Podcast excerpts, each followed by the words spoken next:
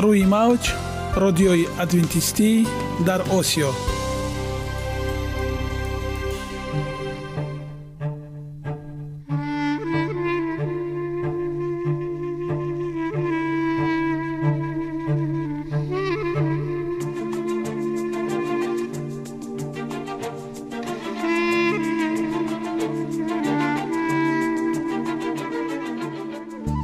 با عرض سلام به شما شنوندگان عزیز. برای سعادتمندی و خوشنودی شما آغازگر برنامه امروزمان می شویم.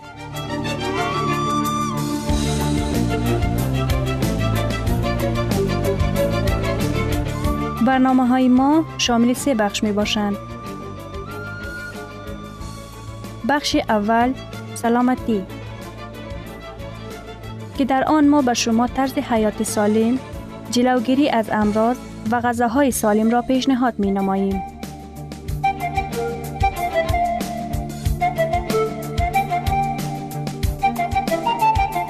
بخش دوم اخلاق نیکو، چنان که افلاطون گفته است تمام طلاهای روی زمین و زیر زمین به قدرت یک فضیلت اخلاقی ارزش ندارد.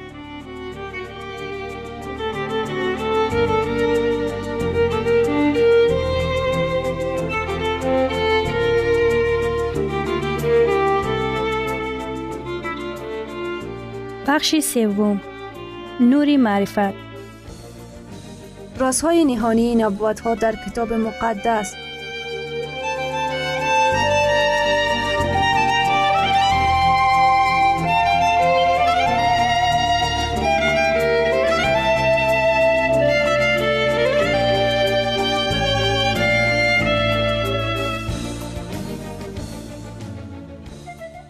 پس با ما باشید. سلام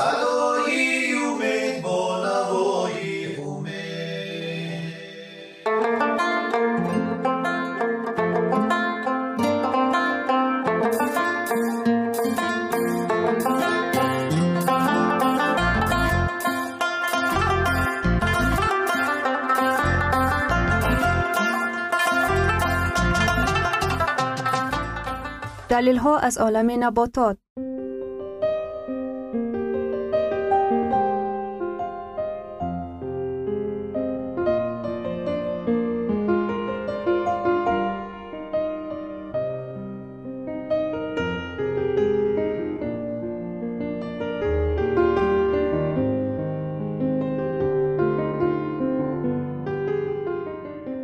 خداوند در طبیعت برای سلامتی ما همه چیزها را مهیا ساخته است.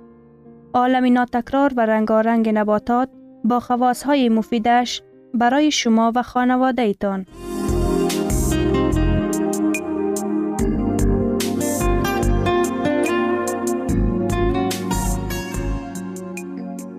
اگر شما خواهان این باشید که بدنتان فعالیت خوب داشته باشد، پس آن را با غذای سالم تامین نمایید.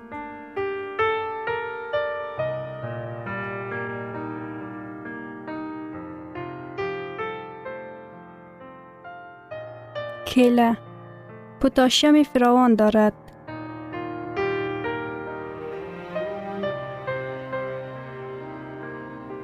اکنون ادامه آن را با هم میشنویم.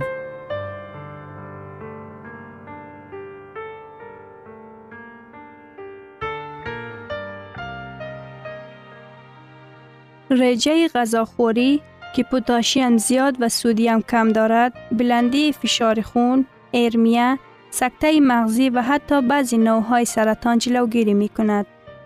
موجود بودن مقدار قابل توجه ویتامین‌های گروه بی که برای ایجاد انرژی در مشک‌های قلب مساعدت می‌کنند و مگنیزیم که مانع انکشاف تصلب شرايين و سکته قلب می‌شود. زیاد بودن نخ‌های غذایی که خالصیت را کم می‌کنند، مقدار کمی سیروتونین که همچون ماده فراخ کننده رگها فعالیت می کند. ویران شدن روده ها. کیله در تنهایی یا در همجایی با سیب می تواند دیاریا را هم در بزرگسالان و هم در خردسالان باز دارد. کیله برای کسانی که از سلکسیا یعنی ویران شوی کاری روده و کمخوری را به سبب حساسیت و گلیوتین در پی دارد، عذاب میکشند بسیار مفید است. کیله در ردیف جواری و برنج برای کسانی که از چنین بیماری رنج میبرند بهترین غذا است. ارتریتی ماچکلز و پادگره. کیله خون را نرم میکند که آن میتواند اسیدهای اضافی را در پیشاب که در نوبت خود سبب ارتریت و پادگره میشوند تازه کند و یا نابود نماید.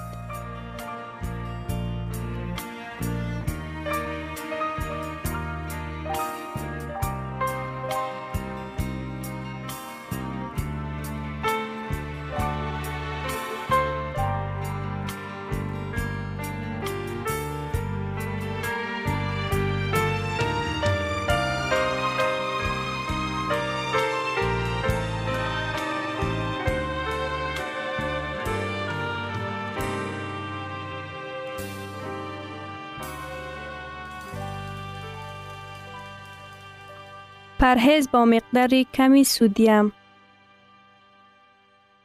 کیله هنگامی که شخص نیاز به پرهیز از مقداری سودیم داشته باشد بهترین میوه است، زیرا آن نیرو، ویتامین ها و مینرال ها برای انسان تأمین می کند. استفاده آن هنگام گرفتاری به سیروز جگر، اسیدسید، جمع‌شوی آب در محوطه شکم، ام اس، درماندن آب در بافته ها، به سبب سودیم، قلب یا گرده ها، نفروز و علت های گرده بسیار مفید است. دیابت. استفاده کیله برای کسانی که دچار بیماری های دیابت است، اما استفاده کربوهیدرات ها که در شکل قند این میوه دارد، باید تحت نظارت باشد. برعکس قند سفید، قندهای ترکیبی کیله نسبتاً آهسته تر جویده می شوند. به سبب یک باره بلند شدن گلوکوز و یا قند در خون نمی شوند. کسانی که بیماری های قلب و فشار بلند خون دارند استفاده می کنند. داروهای پیشابرانی که پتاسیم را تازه می کنند به تکمیل کردن ذخیره پتاسیم احتیاج دارند، این کار خیلی آسان است.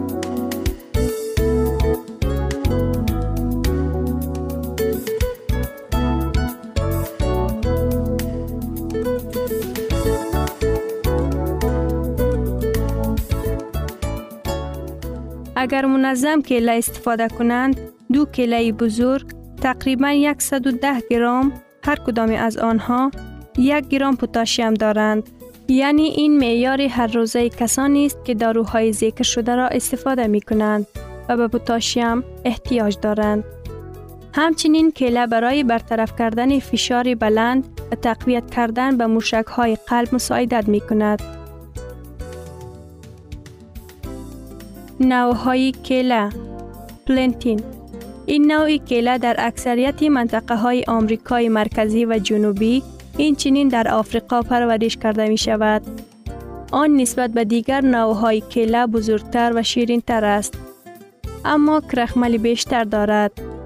پتاسیم هم در ترکیب این نوع کیله زیاد است.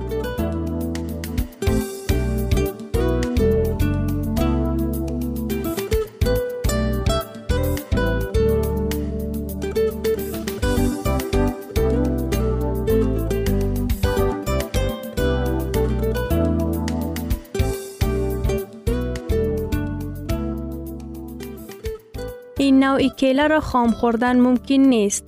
آن به کچالو بسیار مانند دارد و اساساً برای آماده کردن طعام‌های گوناگون استفاده می شود. از این نوع کیله حتی آرد هم می گیرند که برای پختن نان استفاده می شود. این نوع کیله در بعضی از کشورهای ترافیکی خوراکی اساسی به حساب می رود. کیله کوچک. این نوع کیله ها نسبت به کیله های معمول کوچکتر، شیرین‌تر و خوشبوتر می باشند. چنین کیله ها در وزیره های قناری، آفریقا و آسیای جنوبی شرقی می رویند. کیله سرخ. این نوع کیله ها در ملائیزیا پرورش کرده می شود و پوست سرخ تاریک دارند. مزه کیله سرخ به کیله های عادی مانند است و آن را هم خام استفاده می کنند.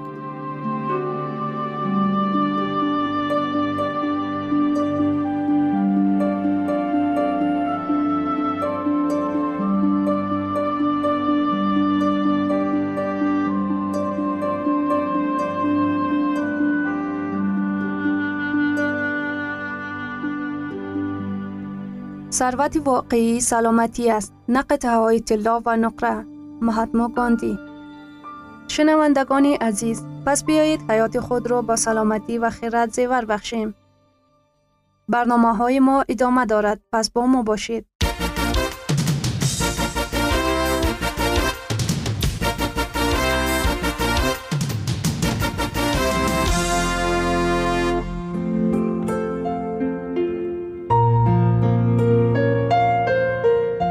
من قرار دادم که سلامتی متداوم داشته باشم. تو هم کوشش نما. این برنامه درباره آن است که زکیه هنگام پاک کردن خانه کتابچه خاطراتش را یافته به خواندن آن شروع می کند.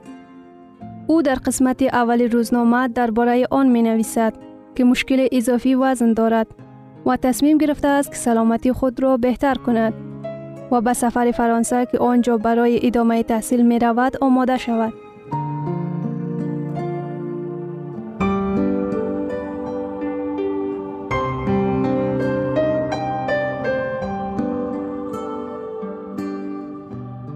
جدایی از حیات شیرین برابر با مرگ است. نوشیدنی های غیر مشروباتی در راه چاقشوی. تابستان گرم بسیار، تو چی می نوشی؟ وقتی می خواهی تشنگیت را رفع کنی. اکثریت انسان ها نوشیدنی های غیر الکلی خریداری می کند. آنها را در بکس در دست، بعضی در موتر می گردانند. در روزهایی که هوا گرم است می خواهی از نوشیدنی های سرد استفاده کنی و لذت ببری. گازدار یا بیگاز، این تعلق به خود شخص دارد. احتیاط کنید. آیا تو میدانی که چگونه خطر به زیبایی و سلامتی تو در چنین نوشیدنی ها نهفته است؟ شانزدهم جولای دو هزار روز یکشنبه.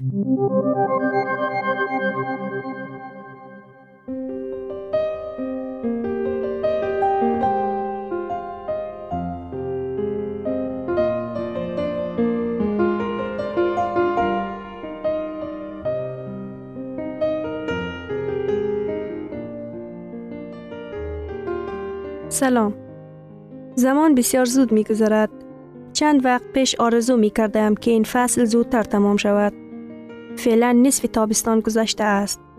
ولی افسوس نمی‌کنم به خاطر که وقتم را بیهوده صرف نکردم.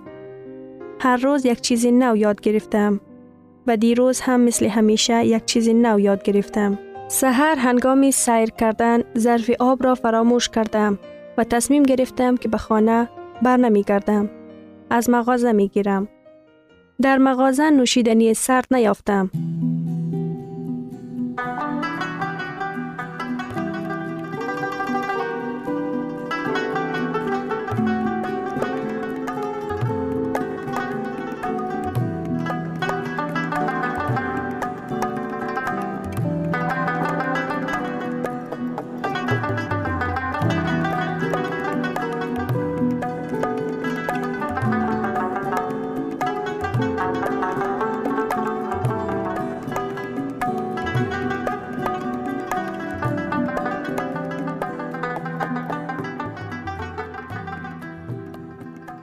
و نوشابه تکراری هر روزه را گرفتم که این باعث گشادن یک راز دیگر شد. بعد از دویدن لطیفه از من پرسید که باوردار شیرینی زیاد استفاده نمی کنی؟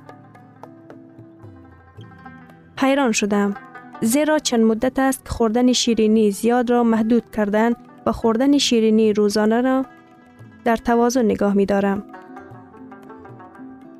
در اول مشکل بود، ولی من آهسته آهسته مقدار شکر را کم کردم. در یک روز پنجاه گرم استفاده می کنم. البته این را وزن نکردم، لیکن فکر می کنم همین مقدار است. هیچ حدس نمی زدم که لطیفه چی می خواهد بگوید. می دانستم که استفاده زیادی شکر ضرر دارد، لیکن نمی دانستم که از ارگانیسم کلسیم را از بین می برد. خستگی را زیاد می کند، سرعت پیری را تند می کند.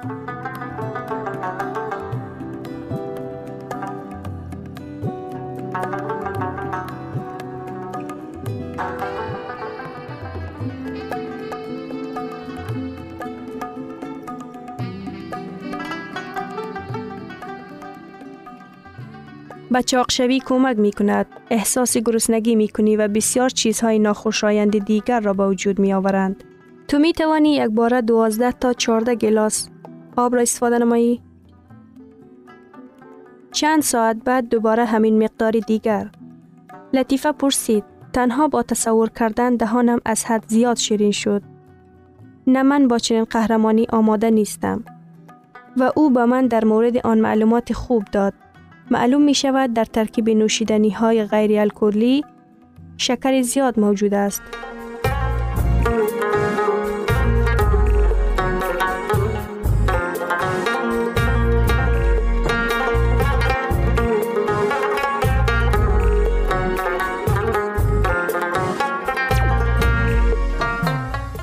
در نیم لیتر کوکاکولا یا سرایت تقریباً شصت گرم معیار یک روزه شکر برای مردان. اگر یک بیسکویت و یا یک نوشابه گازدار بخوریم، پس گویا سی و چهار لیوان رفین استفاده کرده اید. دهشت‌آور است. هیچ وقت تصور نمی کردم که نوشیدنی ها اینقدر شکر زیاد داشته باشد. برای چی اگر یک ظرف نوشیدنی بنوشیم، دوباره می خواهیم بنوشیم؟ تنها کندوی شکلات و شکر را که با چای می خوریم را مد نظر داشتم.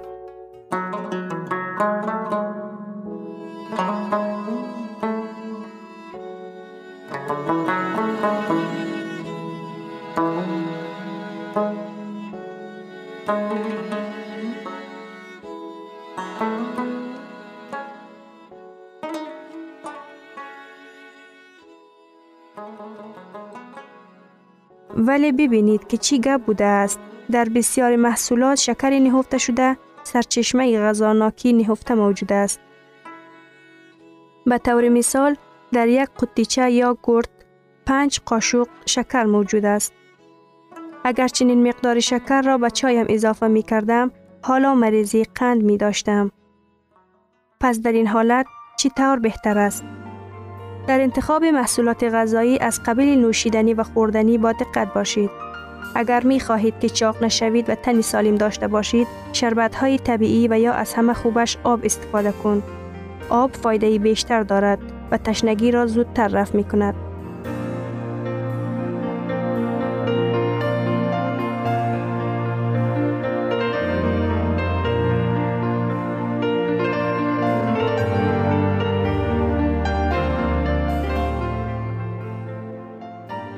گرامی ترین ارزش خانوادگی اخلاق نیکوست و همانا با ارزشمندترین بنیازی عقل است.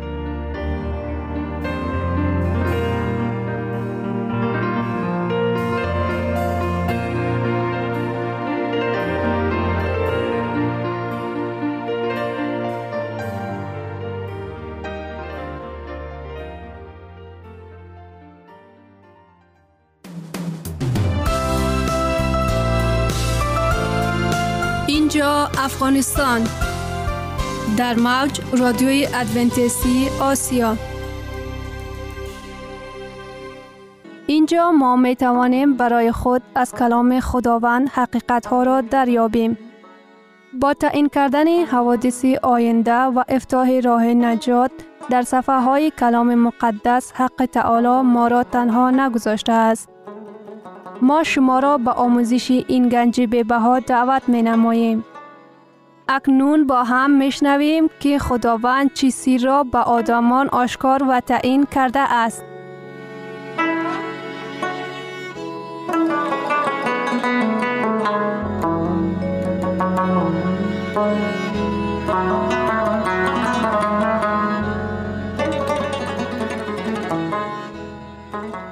وحی امید بخش.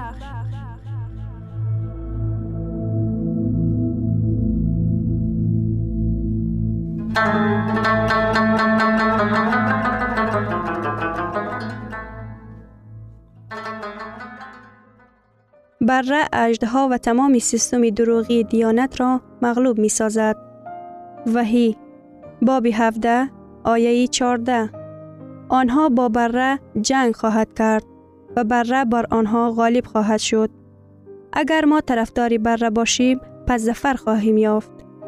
زیرا او خدای خداوند، شاهنشاه شاهان و آن عده کسانی که با او هستند برگزیدگان صادق هستند. برای چی در کتاب وحی خداوند بره بی پشت و پناه، عاجز و بی عیب را همچون رمز پسر خود قبول کرد. بیایید یک جایه رمز بره را در کلام مقدس مشاهده کنیم و می بینیم که چگونه او به واسطه به زندگی ما نیز امروز دخالت دارد. چگونه درک کردن بره خداوند کسی را از حس گناه رهایی می بخشد. چطور او ما را از گناه نجات می دهد؟ از چه طریقی او ما را در مورد واقعی بودن زندگی ابدی به ما اطمینان می دهد؟ بیایید به زمان آدم و هوا برگردیم.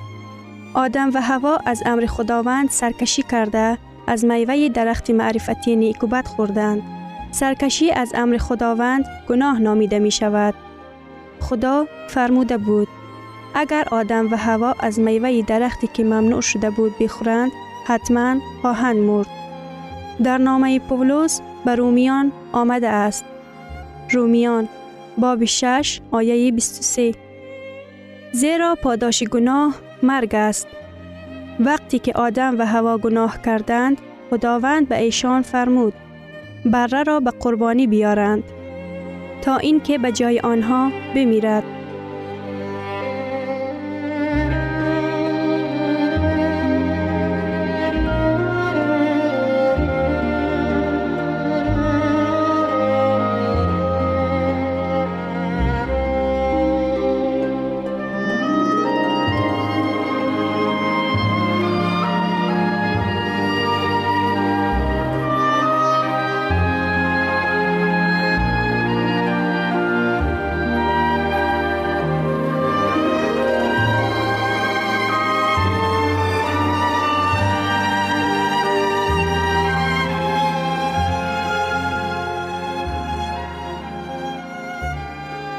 اگر به طریق ذبح کردند در عهد قدیم بنگریم، موسی در کتاب عبادت نوشته است. عبادت باب هفده آیه یازده.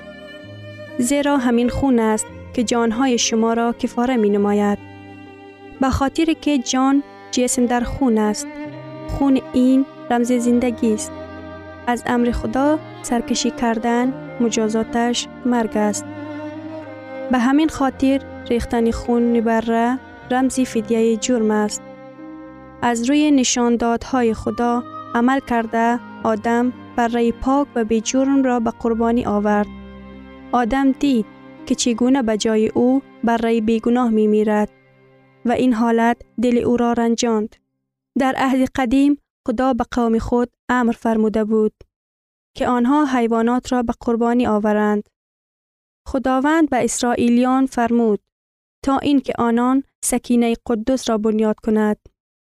هر روز در سکینه آدمان حیوانات را به قربانی می آورند. این چی معنا داشت؟ آیا ذبح کردن بره کفارت گناه ها می شد؟ یا اینکه او به چیزی بیشتر و عظیمتر اشاره می کرد؟ بیایید تصور می کنیم. در آن زمان در قوم اسرائیل مردی با نام رویل زندگی می کرد. باری او با همسایه اش دست به گریبان شد و میان آنها زد و خورد صورت گرفت. رویل یک ضربه سختی بر روی همسایه اش زده و او بیهوش شد. مردی بیچاره در خاک و خون آغشته شده بود. بیگاهی هنگامی که رویل به دعا کردن مشغول شده بود، حادثه روز را به یاد آورده فهمید که گناهی را مرتکب شده است. بس کرده اش پشیمان شده بود. نزد همسایه اش برای معذرت خواستن رفت. لیکن بعد از معذرت خواهی خود را زیر بار گناه حس می کرد. او می دانست که برای گناه که مرتکب شده است باید بره را قربانی کند. روز دیگر بر وقت خسته بره بی گناه را برای این که خود را از گناه پاک کند به قربانگاه معبد می برد. در دوام راه او از تمام اردوگاه گذشته به طرف سکینه راه می رفت.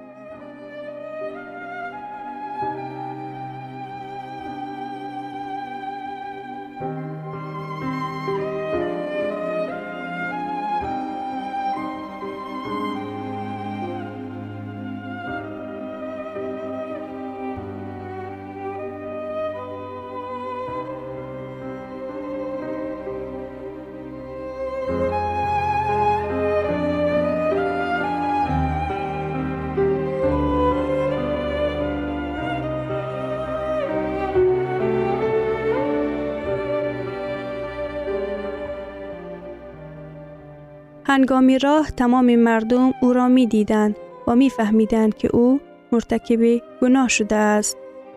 او عیب خود را حس می کرد. رویل به قدوس نزدیک شده در آستانه درآمدگاه به زانو درآمد.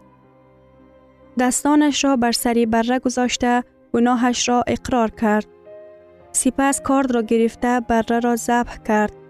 خون بره در دامان او پاش می‌خورد و در نزد پایش بره جان داد.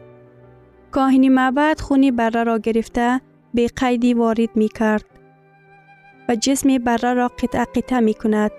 پیش از آنی که رویل بر قدوس می آمد، سنگینی گناهانش را حس می کرد. اکنون هنگامی که او بره بی گناه را ذبح کرد، رویل خود را آمرزیده شده احساس می کند. کلام مقدس در این باره در کتاب عبادت چنین می گوید. باب پنج، آیه پنج و شش. پس در صورتی که او در یکی از اینها مجرم گردیده است، بگذار به گناهی که کرده است اقرار کند و قربانی جرم خود را برای گناهی که کرده است به خداوند تقدیم نماید. وقتی که رویل به گناهش اقرار کرد، عیب او به بره قربانی گذاشته می شود. بره رمزی گناهکار حساب می شود.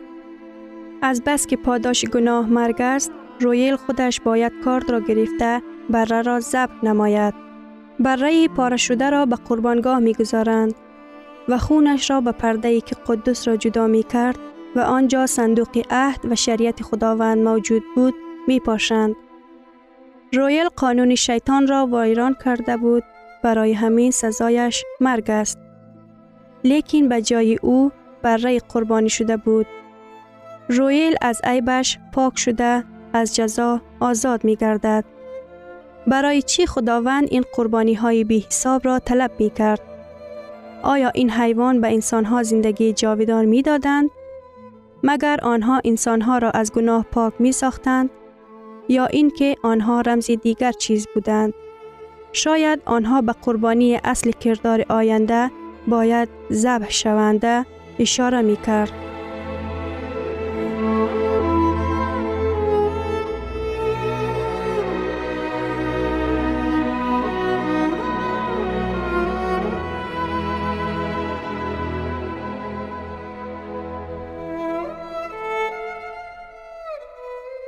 شنوندگان عزیز، در لحظات آخری برنامه قرار داریم. برای شما از بارگاه منان، صحتمندی و تندرستی، اخلاق نیکو، نور و معرفت الهی خواهانیم. تا برنامه دیگر شما را به الله پاک می‌سپاریم.